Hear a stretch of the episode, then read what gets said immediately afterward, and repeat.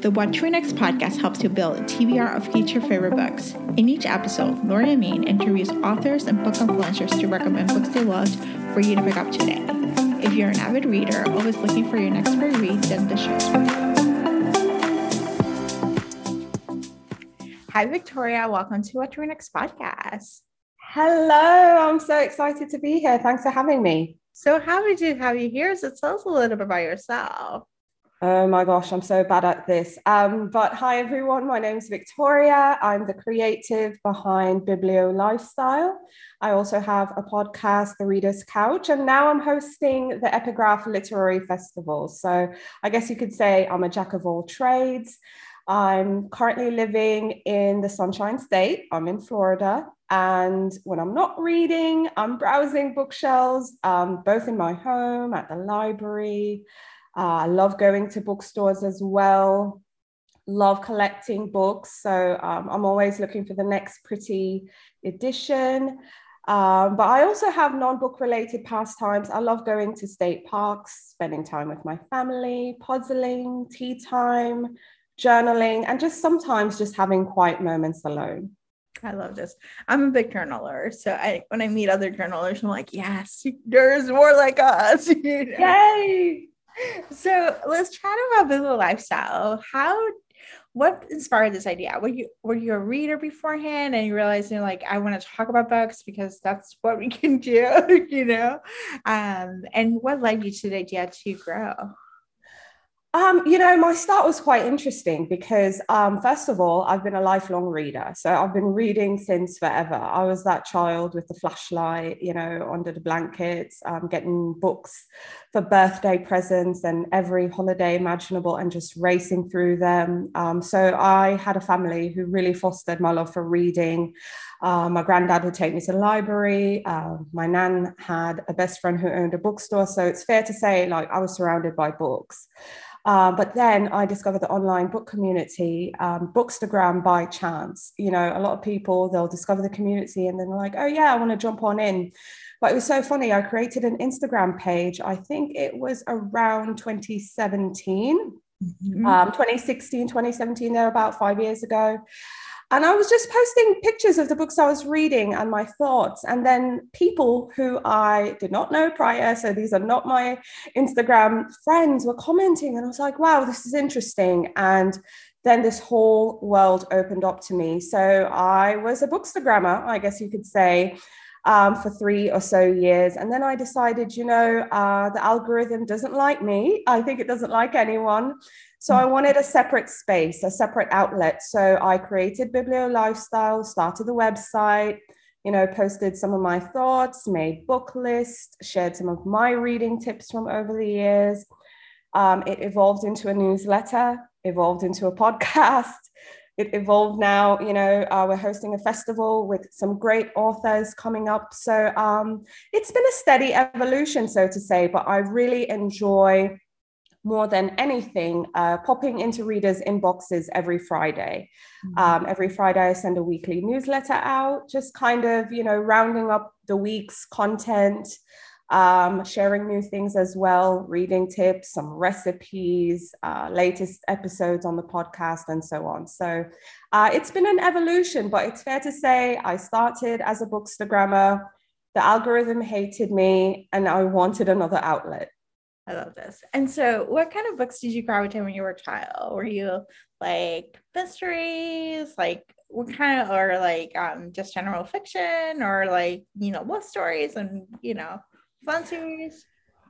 Growing up, um, I think first of all, my nan, um, my grandmother, she gave me a lot of classics, you know, the classics books that she read, you know, and she passed them on to me. So I think my reading really started, you know, with your favorite bedtime stories, and then they evolved into the classics. But she also introduced me to mysteries. So mysteries were my first love. I know a lot of readers, um, you know, when I speak with them, you know, for them it was Agatha Christie Mm-hmm. For me, it was quite the opposite. Um, I would read the books my grandmother was reading. So uh, it was Jules Maigret. Uh, he's a French detective. Um, there's so many um, books in the Maigret series. The author is Georges Simenon. Um, so I really started there. Um, then I worked my way into uh, Agatha Christie, of course. You know, she's a classic, she's a legend. Um, but I would say uh, uh, mysteries, after reading the classics, um, mysteries caught my attention more than anything. And then I kind of wove my way into some, you know, general fiction, um, historical fiction. I think I was the most reluctant to read romance. Mm-hmm. I don't know why, but I was a very reluctant romance reader. But I'm happy to report I am converted. I'm a new convert. I've been Bookstagram converted me, honestly. I would read a few beforehand, but not so much to talk about. But um, yeah, over the past five years, Bookstagram has converted me. And I love the romance novels now. All right, so we gotta talk about this. So, what was your gateway romance read? Which one was the conversion that converted you? Wow, that's a good one. Um, ooh, what was the conversion read? That's a good one you know what? I don't remember that first book, but I remember a standout book that has never yeah. left my brain. And it's Red, White, and Royal Blue by Casey McQuiston.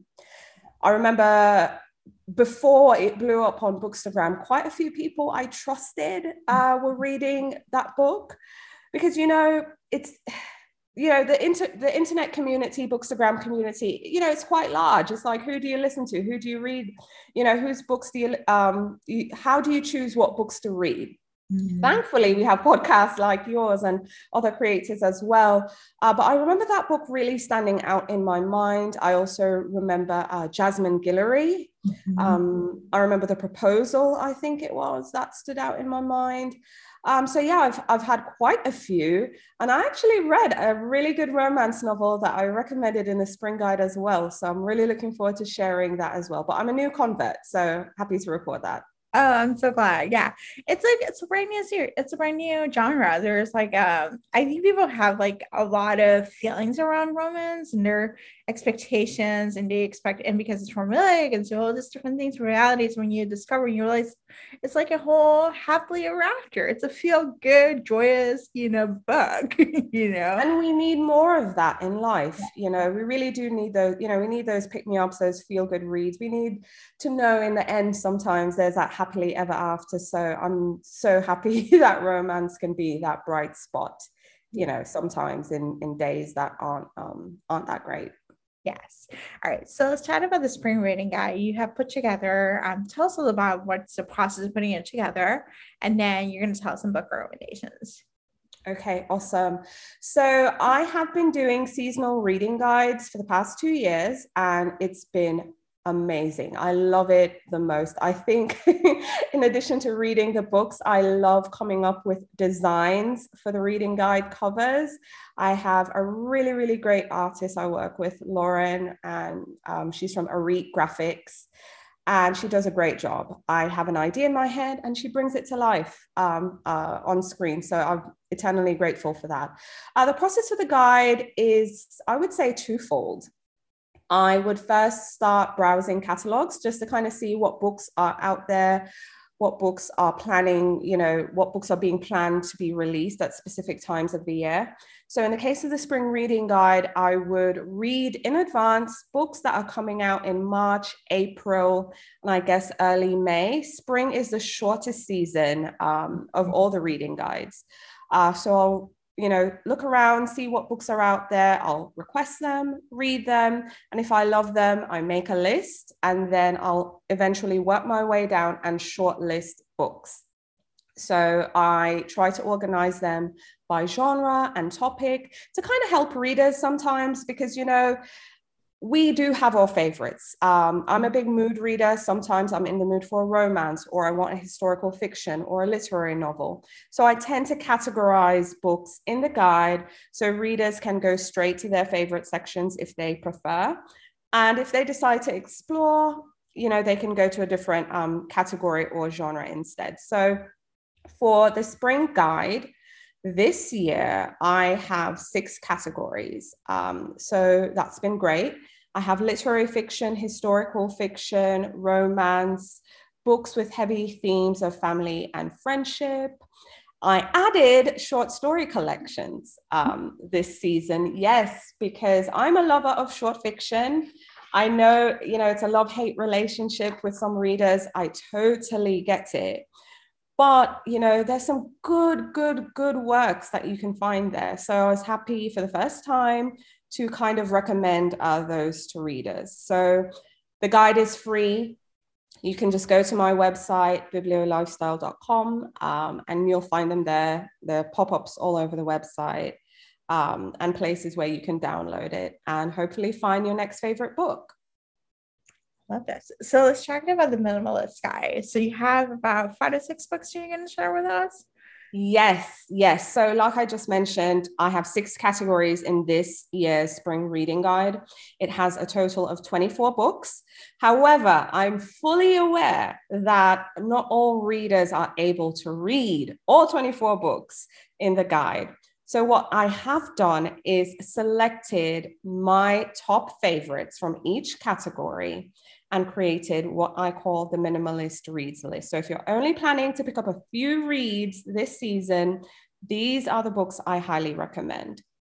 So, again, in categories, um, so I have a literary fiction pick um, in our minimalist reads list, and it's When We Were Birds by Ayanna Lloyd Banwo. Now, this is a very literary novel. It borders on magical realism as well. Um, it's rooted in mythology. So, if that's something you're interested in, this might be up your alley. So, this book is set in Trinidad and Tobago and it's infused with Caribbean mythology.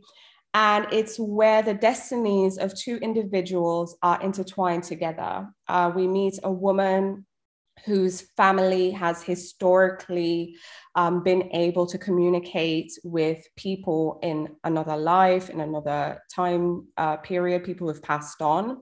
So they've um, always had that talent. And when her mom passes away, um, it passed on to her. She then meets up with a young man who is a gravedigger in, um, in his community but he's going through um, he's going through some things right now that are not so pleasant and he's finding himself having to dispose of bodies for crooked politicians. So they both meet at this cemetery um, together. So she's there um, to um, you know have the burial for her family member. You know he's a grave digger. They meet each other and it's like love at first sight and their connection is really strong but it's on a spiritual level because like i mentioned this is rooted in mythology uh, caribbean mythology. Um, so she's super attached to her home. He gets in trouble. He's trying to run away. Um, and you know things kind of get complicated. So again it's magical realism very literary. But if you love beautiful writing beautiful prose you know i think this would be a good um, selection for readers to give it a go. And it's a debut. So that's yeah. also great as well. I love this. Okay, so next up is my historical fiction pick. And this one's entitled Forbidden City by Vanessa Hua. Now, this is set in 1960s China, and we meet a teenage girl who is very ambitious. She's very, she's like borderline cutthroat and she catches the attention of Chairman Mao's eye. She eventually becomes his lover and confident, but in time she sees uh, his his um, lies, the betrayal, and just how disillusioned she was. So this is rooted in history, um, specifically uh, China's Cultural Revolution.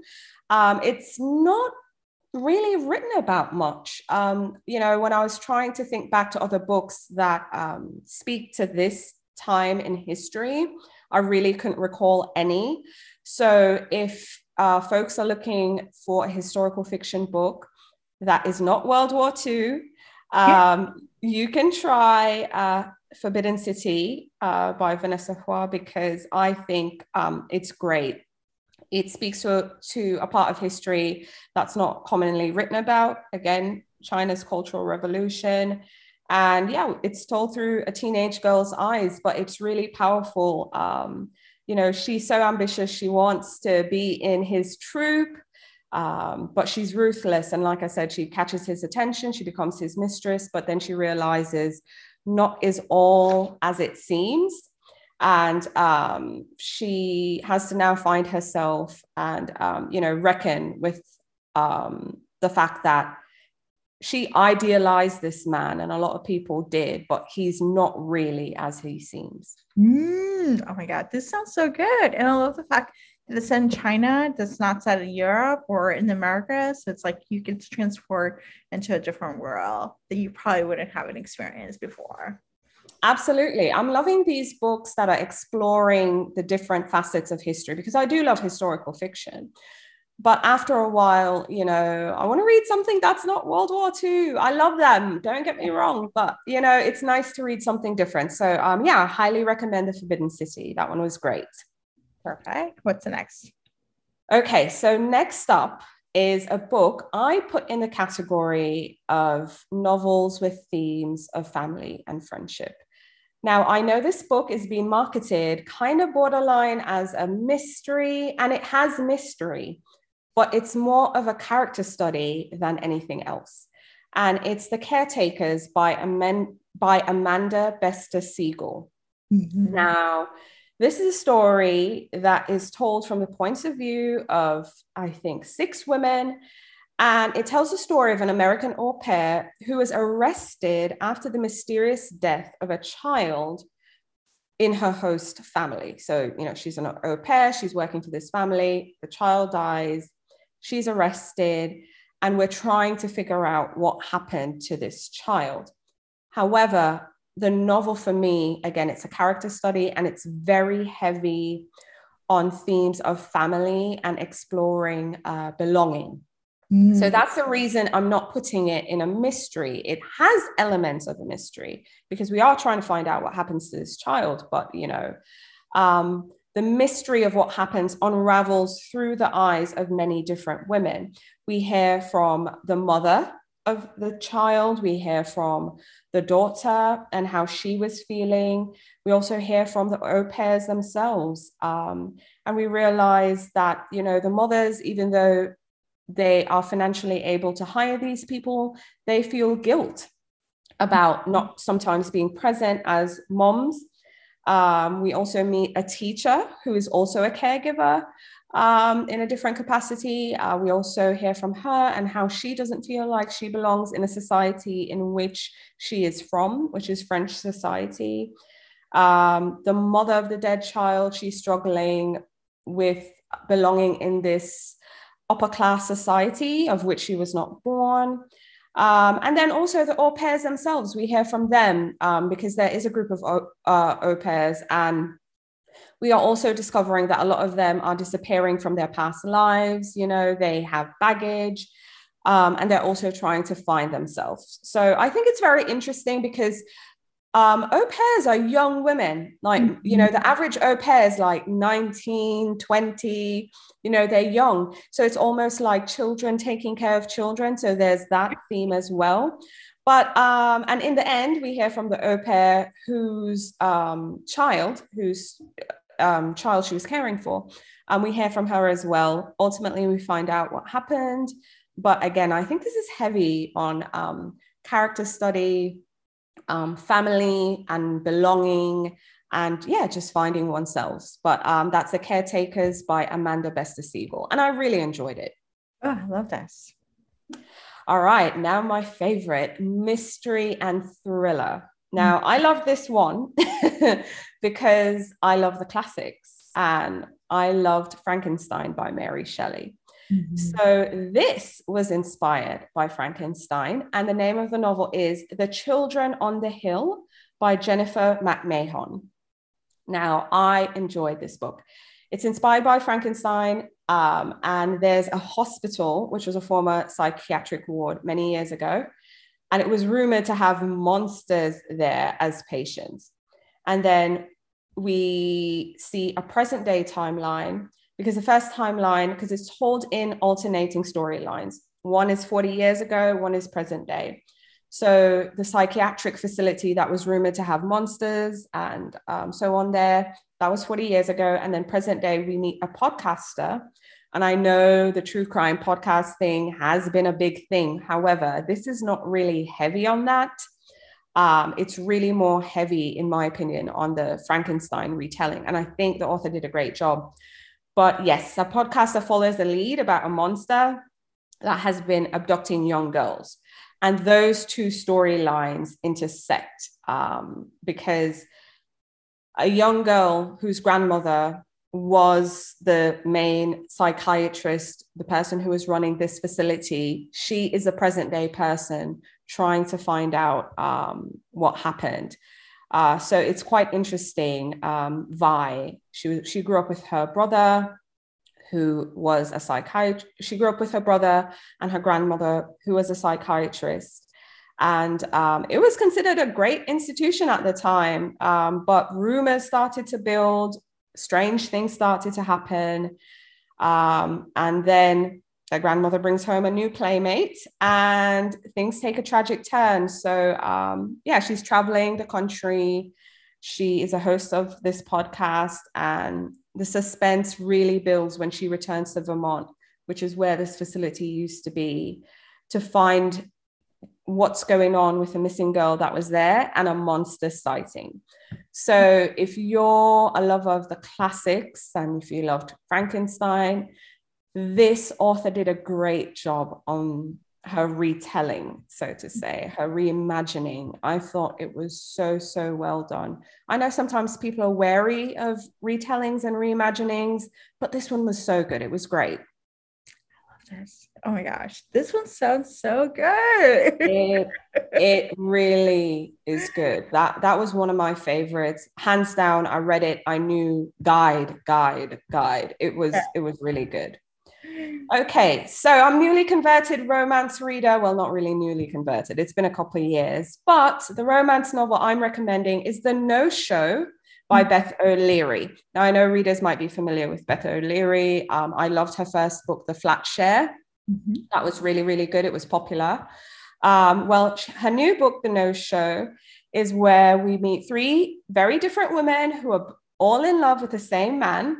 And when he doesn't show up to his Valentine's dates for any of them, so he didn't show up for any of them at all, all three women, they all try to kind of untangle the truth and, you know, see what's going on. And these women are very different, like three wildly different women. But I, I personally believe the author did a great job balancing each woman's backstory. So I never felt like, you know, one person was given more attention than the other. It was very well balanced. I love that she celebrated their differences. So instead of kind of pitting, you know, one woman against another and, you know, making it superficial, I, I love that she celebrated how different they were. There was great depth to them as well. So that was great. And the guy, Joseph, even though, you know, this guy stands up these women and obviously that was awful, he kind of won me over a little. You know, it's like when the villain starts to win you over. So that was quite interesting. Um, but there are twisty plots involved. You know, it mm-hmm. kept me guessing. I wanted to see what happened next. I found myself just rooting for everyone and just kind of really wanting that happy ending all across the board. Um, so yeah, it's it's great. Um, so again, Valentine's Day gone wrong. Guy doesn't show. They're all loving and crushing on the same guy and then they decide to just to find out okay what's going on. So that was a great read. I i enjoyed it. Yeah i read the no show and it, it reminded me of no liane moriarty book. Mm. you know very like because it's very twisty very and there's a lot of just a lot of place for different things things you think you know and you realize like oh it's a whole different story and yeah it has it has like a very like very um it just plays with time and it plays with yes. energy. It play and there's a, there's a playfulness even though the story has a lot of death um, yeah, so. yeah. I think I think that's what I love too. It. I remember struggling deciding what book because there were some great romance books mm-hmm. out this spring, like really, really great romance books. Because I recommended six. Yeah. so of the 20, 24 books, six were romance because yeah. there were such great, great, great books. But I love that this one really had depth Yeah. I'm so happy that you know you you kind of saw that as well. Um, the characters were very well done. Um, yeah, and I just I was rooting for everyone. It was just it was good. I really enjoyed that one for sure. Yeah. And the last one, which is a new category to the guide, but I've been reading a lot of great short fiction and short story collections, and they were really great. I had three recommendations in the guide, but the one that made the minimalist list was Nobody Gets Out Alive by Leigh Newman. Now, this is a collection of stories about women who have tough exteriors. And I've realized as a reader, I gravitate to stories about women. I tend to read more stories about women. I tend to read more books by women. Um, and that's intentional on my part. Um, but I love reading books about complicated women. And these stories are about women who have really tough exteriors. Um, they conceal their vulnerabilities, and that's something I can relate to. The difference is these women are all based in Alaska. Mm-hmm. And I've never been to Alaska. Uh, but, you know, when I read books about Alaska and that state, but also just that territory, that area coming to, to be, it's a very harsh landscape. It's, it's very rough.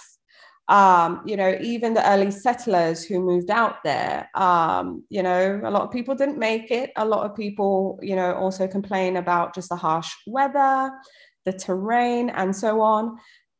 And these women are doing it.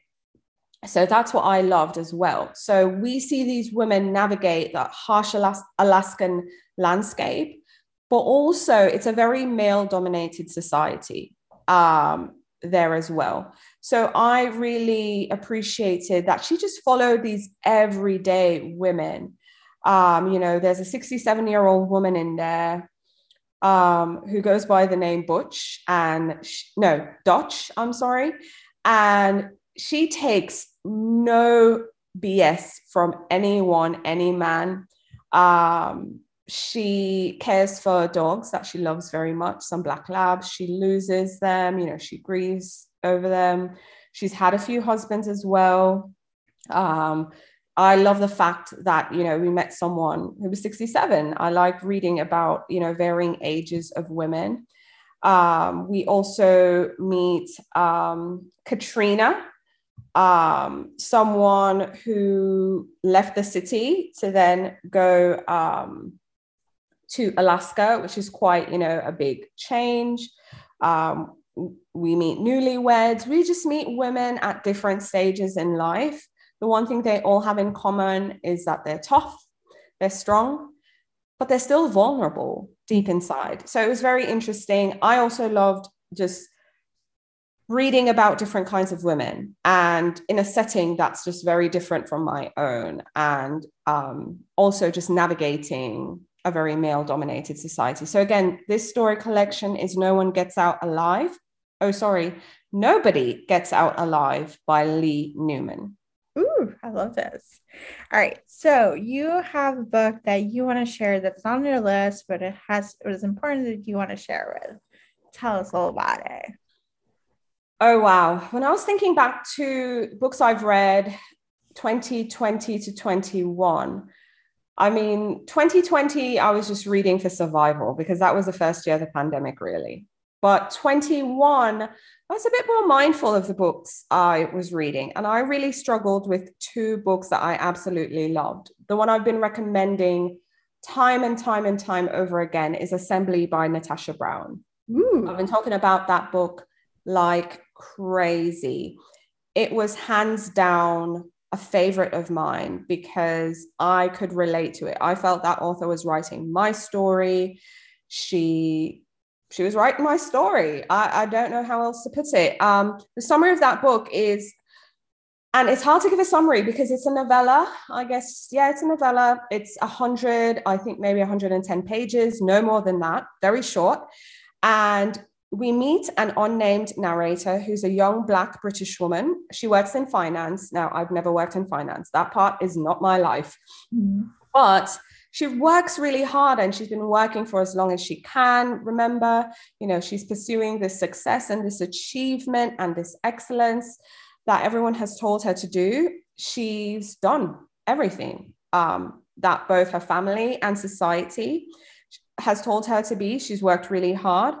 And we meet her in the novel going through um, something health related. The novel doesn't tell us what it is right away, but she's going through something. We also meet her boyfriend, um, who is a white man who's come from old family money, and his parents are hosting this big anniversary party in their lavish country manor, and our narrator is invited to attend along with her partner. And while preparing to attend this party, she starts to consider her life and the carefully assembled pieces of her life. Because the novel, novel's called Assembly. And for me, I felt like she was reflecting on her life, reflecting on her choices. And she was questioning whether she should keep it all together, like she's been doing her entire life, or just rip everything apart. And that book spoke to me personally on so many levels. Um, I wish I'd see more people reading it. Um, it's really short, but it's just really good. It's very powerful. It packs a punch. Um, and it's worth the read. And again, it's Assembly by Natasha Brown. But I'm going to squeeze in one more book and say the book, I couldn't stop turning the pages fast enough and I wanted more from it. And I know this is controversial because it was it was one of the most anticipated books of 2021 and you either really loved it or you hated it. Mm-hmm. And for me, it was Beautiful World, Where Are You by Sally Rooney. I had to squeeze that one in because I loved it. I anticipated that book. I waited on that book. And when I got my hands on a copy, I could not stop reading. I know people compare it to normal people, conversations with friends, and I get it. But for me, this was her best work yet.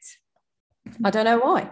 I, I know she's popular. Again, it's either you really loved it or you hate it. But I'm a Sally Rooney fan, so I should I should really say that too. Mm-hmm.